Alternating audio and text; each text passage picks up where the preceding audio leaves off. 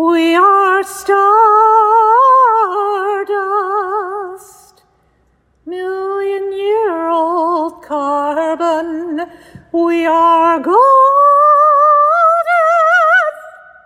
caught in the devil's bargain, and we got to get ourselves back to the garden.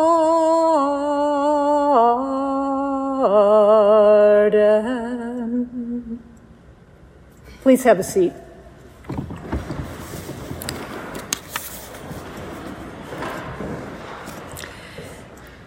God placed the human in the garden to till and keep it.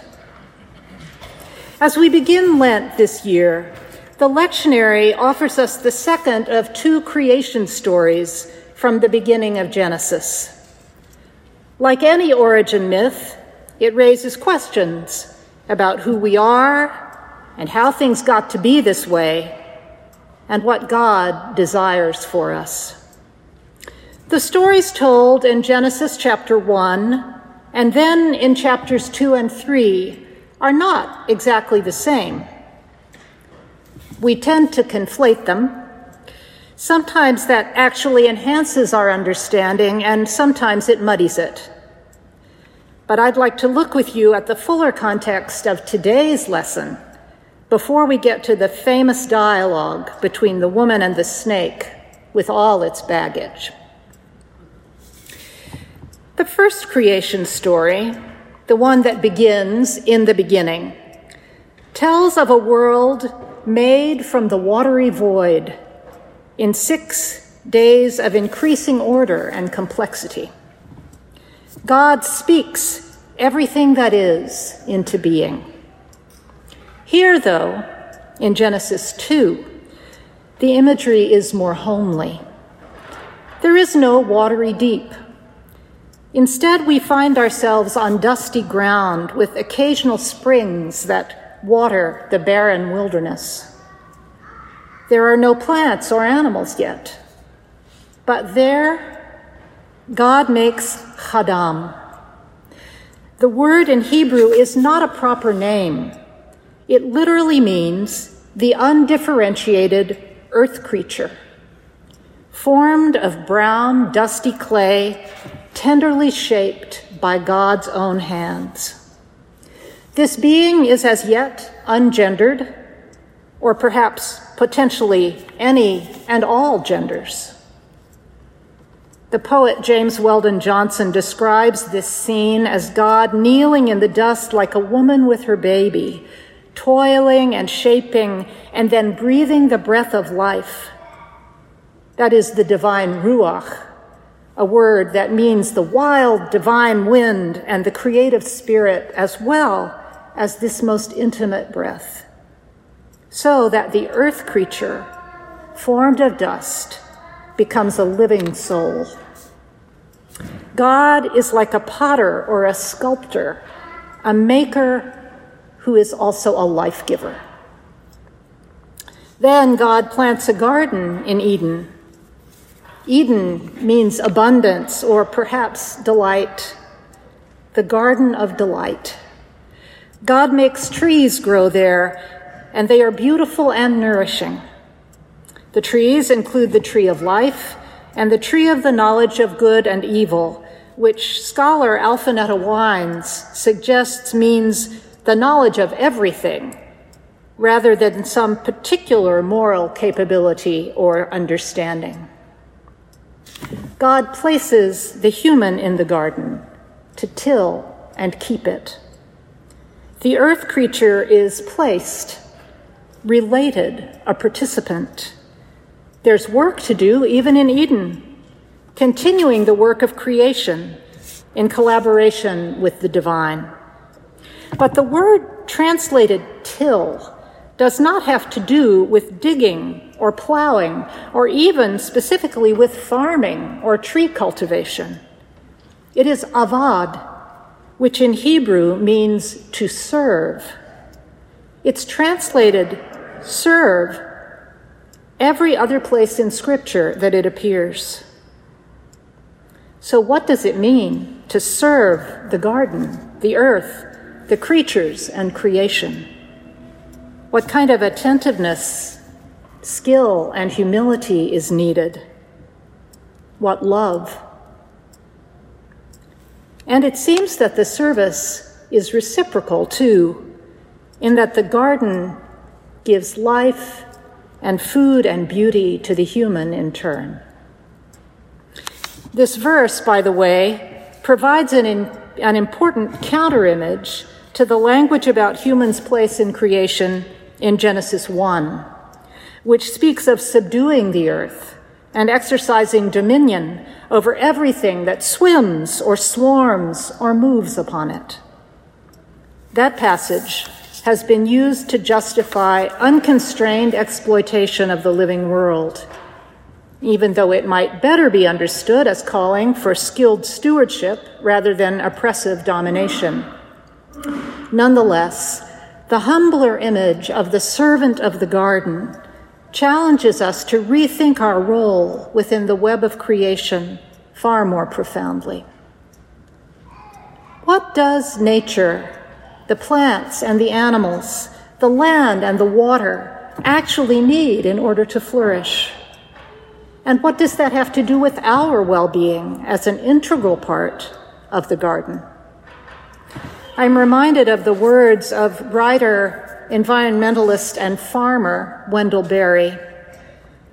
He says, We have lived our lives by the assumption that what was good for us would be good for the world. We have been wrong.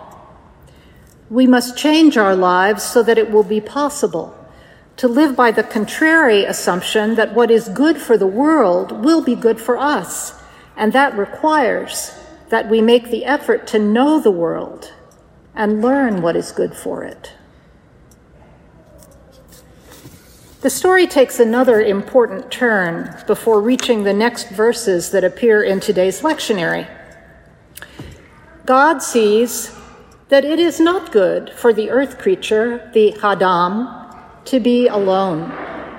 So God creates companionship, not only relationship with the earth and the plants, not only with other animals whose names the earth creature gives them, but finally, God puts this being of dust and breath to sleep in order to divide it in half.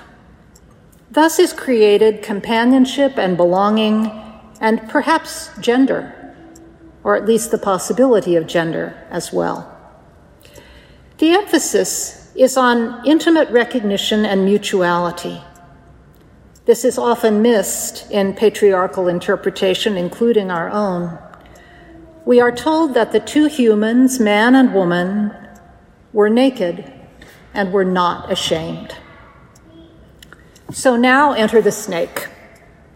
Note that this is another creature made by God, and it is an animal, not a devil. It is described as wild and crafty. There's a pun in the Hebrew here the word naked and the word crafty share the same root. Maybe the snake is simply being unabashedly who they are. Did God say, You may not eat from any tree in the garden? The snake asks the woman. She replies, emphasizing the abundance of God's goodness, provision, and permission. Everything is allowed except eating of the fruit of the tree of the knowledge of good and evil. If we touch it, we will die, she says. There are boundaries and limits for the well being of the human, and perhaps also for the well being of the trees and the good of the garden as a whole, with all its flora and fauna. The serpent begs to differ. You won't die. God knows that when you eat of it, you will be like God, knowing good and evil. What is at stake here?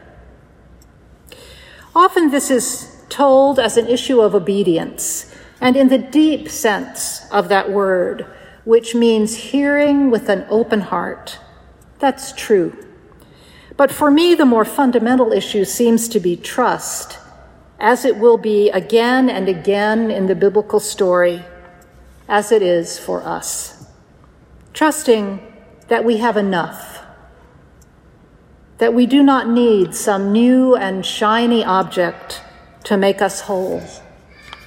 Most of all, trusting that God's love will hold and heal us. This is difficult. Pushing against boundaries is often natural and sometimes it's necessary. Also, natural is our anxiety in the face of our vulnerability and limitation and inability to control our world. Facing all that, discerning where healthy boundaries lie, learning to breathe through and let go of our anxiety, all that is part of the work of Lent and indeed of our spiritual lives. This story holds a mirror in which we may see our stories. The woman sees that the fruit of the tree is both edible and delicious. So she takes it and shares it with her man who has apparently been present for the whole conversation. They both eat and their eyes are opened. They realize their nakedness and their vulnerability becomes a source of shame rather than a gift of intimate interdependence. Being seen and known, seeing and knowing become frightening rather than joyful. They sew fig leaves together to make loincloths. I learned in my reading that fig leaves are profoundly scratchy. Original hearers of this story would have known that and twitched at the telling. But in shame, almost anything is preferable to naked reality. This is where our lesson stops, but it's not the end of the story. The humans in their fig leaves hear the sound of God walking in the garden in the cool breeze of the evening, and they hide. God calls to them, Where are you? When the man answers, that he hid for shame at his nakedness, God asks, What have you done? But it's clear the boundaries of creation have been broken. There follows a rapid unraveling of relationships and trust. The man blames the woman, who blames the snake, and by implication, they all blame God for making these others and making a world that includes limits and choices. God describes the difficult consequences of their actions, which will include leaving the garden, the gates of which will be guarded by an angel with a flaming sword. Happens that we have a picture of it just right back there on the wall.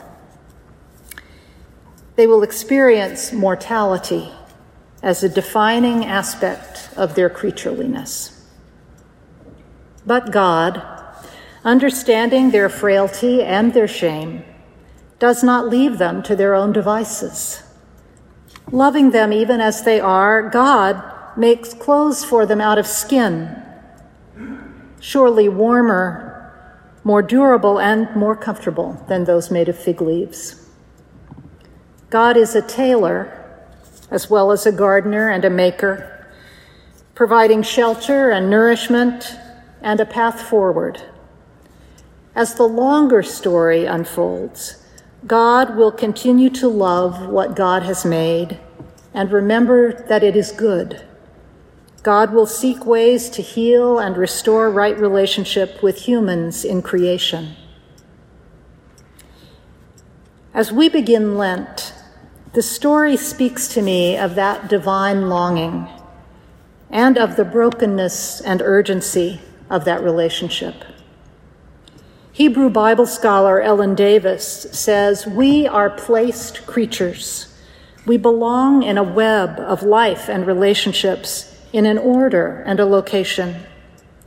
One of the challenges for us, which would not have been a challenge for many of our ancestors because it was a given in their lives, is how to know the needs and gifts of the particular place we find ourselves, our watershed, our local ecology?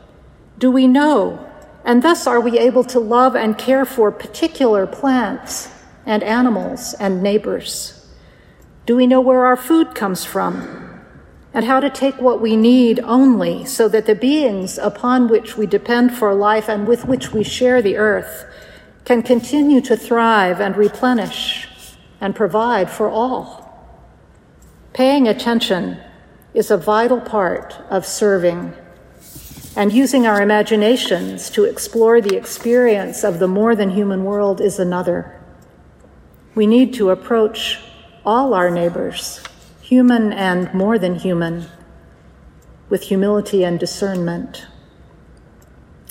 Another theme of this text is the discipline of living within limits. Our culture trumpets the belief that more is always better and growth is always desirable. Our lives are based in an unsustainable practice of taking and exploiting and extracting what we want from both the human and natural world. As church, we have a special opportunity to offer community and sharing as an antidote to that toxic pattern. To practice faith in God's goodness as medicine for the fear of scarcity that leads to taking more than we need and trying to make it all on our own. If we will, we can learn from one another across generations and backgrounds. We can share gifts and needs for our mutual aid and offer hospitality to our neighbors. One of the questions of the creation stories is whether human beings are like God, and if so, how. In Genesis 1, God says, Let us make humankind in our own image. The plural is intriguing. Maybe it means that we bear the divine image in relationship, in community, and solidarity, and mutual care. The serpent in our text suggests that the fruit of the knowledge of good and evil will make humans like God, and the desire for that knowledge drives the woman's choice to eat the fruit. But it doesn't work out as she hoped. I wonder sometimes if our attempts to solve the multiple crises of our times, including ecological crises, primarily with technology, with the fruit of the intellect, without conversion of heart, is simply an attempt to make God in our image as a kind of an idol, rather than learning to love and serve God and the good creation that God has made. Theologian Norman Wirzba says we need to rethink salvation as the art of life giving homemaking. Not establishing a fixed dwelling, but learning the art of hospitality that, as Wirzba continues, welcomes, nurtures, and releases others into the fullness of their lives so that our presence contributes to the healing and flourishing of all. This kind of homemaking reminds me of the God of Genesis 2 and 3, blessing and kneeling in the dust, shaping and enlivening a creature with care, planting a garden, tending both humans and other parts of creation, providing food and beauty, and offering what shelter and support are possible, even in the midst of brokenness. What does it mean to serve and care for the garden of creation? God's garden, our garden where we find ourselves.